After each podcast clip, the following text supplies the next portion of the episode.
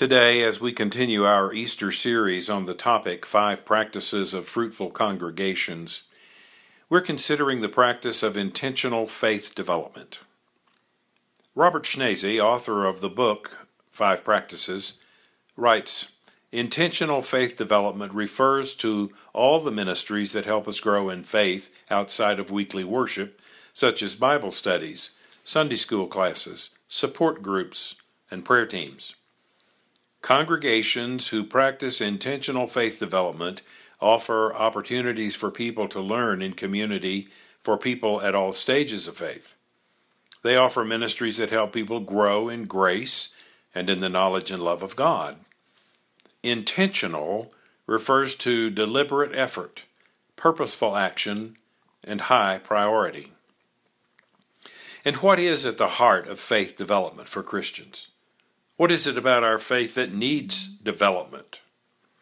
This passage we read this morning from the first letter of John might point in the direction of an answer to that question.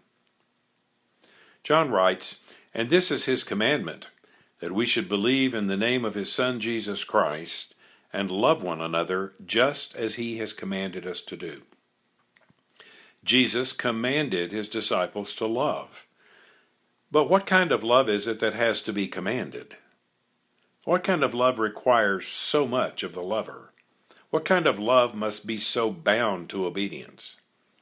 The kind that has to be developed, the kind we too easily forget, the kind we need each other's help to remember.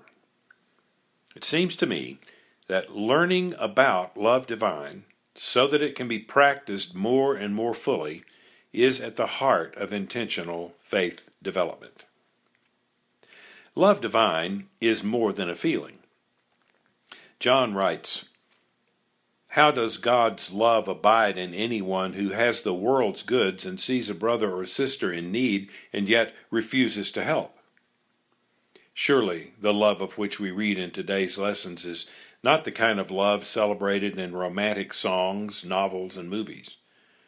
That kind of love is commended, but not commanded.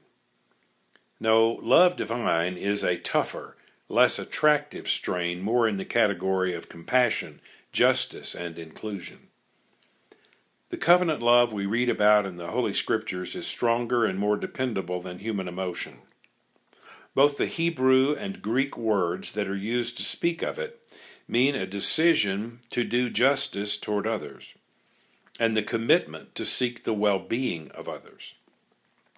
If God's love for us were based on God's feelings, we would give God plenty of good excuses to abandon us. But God's love for us is grounded in a decision made in the heart of God before the dawn of time to ensure justice for each and every one of His creatures and to seek our well being. God's love for us is more than a feeling. It is a decision. The love of the Christian, likewise, must be more than a feeling. And then love divine is more than words. John writes, Let us love not in word or speech, but in truth and action.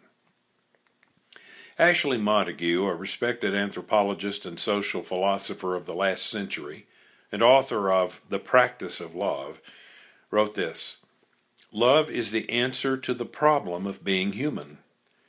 However, today, in the midst of our superabundance of love talk, there is a super absence of love action. What the world needs now is not more songs or poems or sermons about love, but love indeed. Love gives itself away for another because of the need of the other. We don't need more members for the Nature of Love debating society, but instead we need people who, through love, get things done that only love can accomplish. And then love divine is more than our own doing.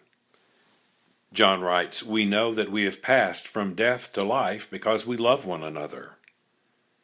The greatest victory of the resurrection is that this new life is always breaking forth out of death and that means the community of Christ is constantly being created and recreated by the reality that already exists in the risen Christ. The Christian community is valid and worthwhile, not because of any decisions we make in our deliberative bodies, but because of the decision of God in Christ, who has chosen and loved us already, and commanded us to go and choose and love others in the same way. We're to love not with whatever love we can whomp up from within ourselves, but with God's love. Faith development is about becoming increasingly open to God's love so that we can share it with others in word and action, just as our Cuba mission team has described for us this morning.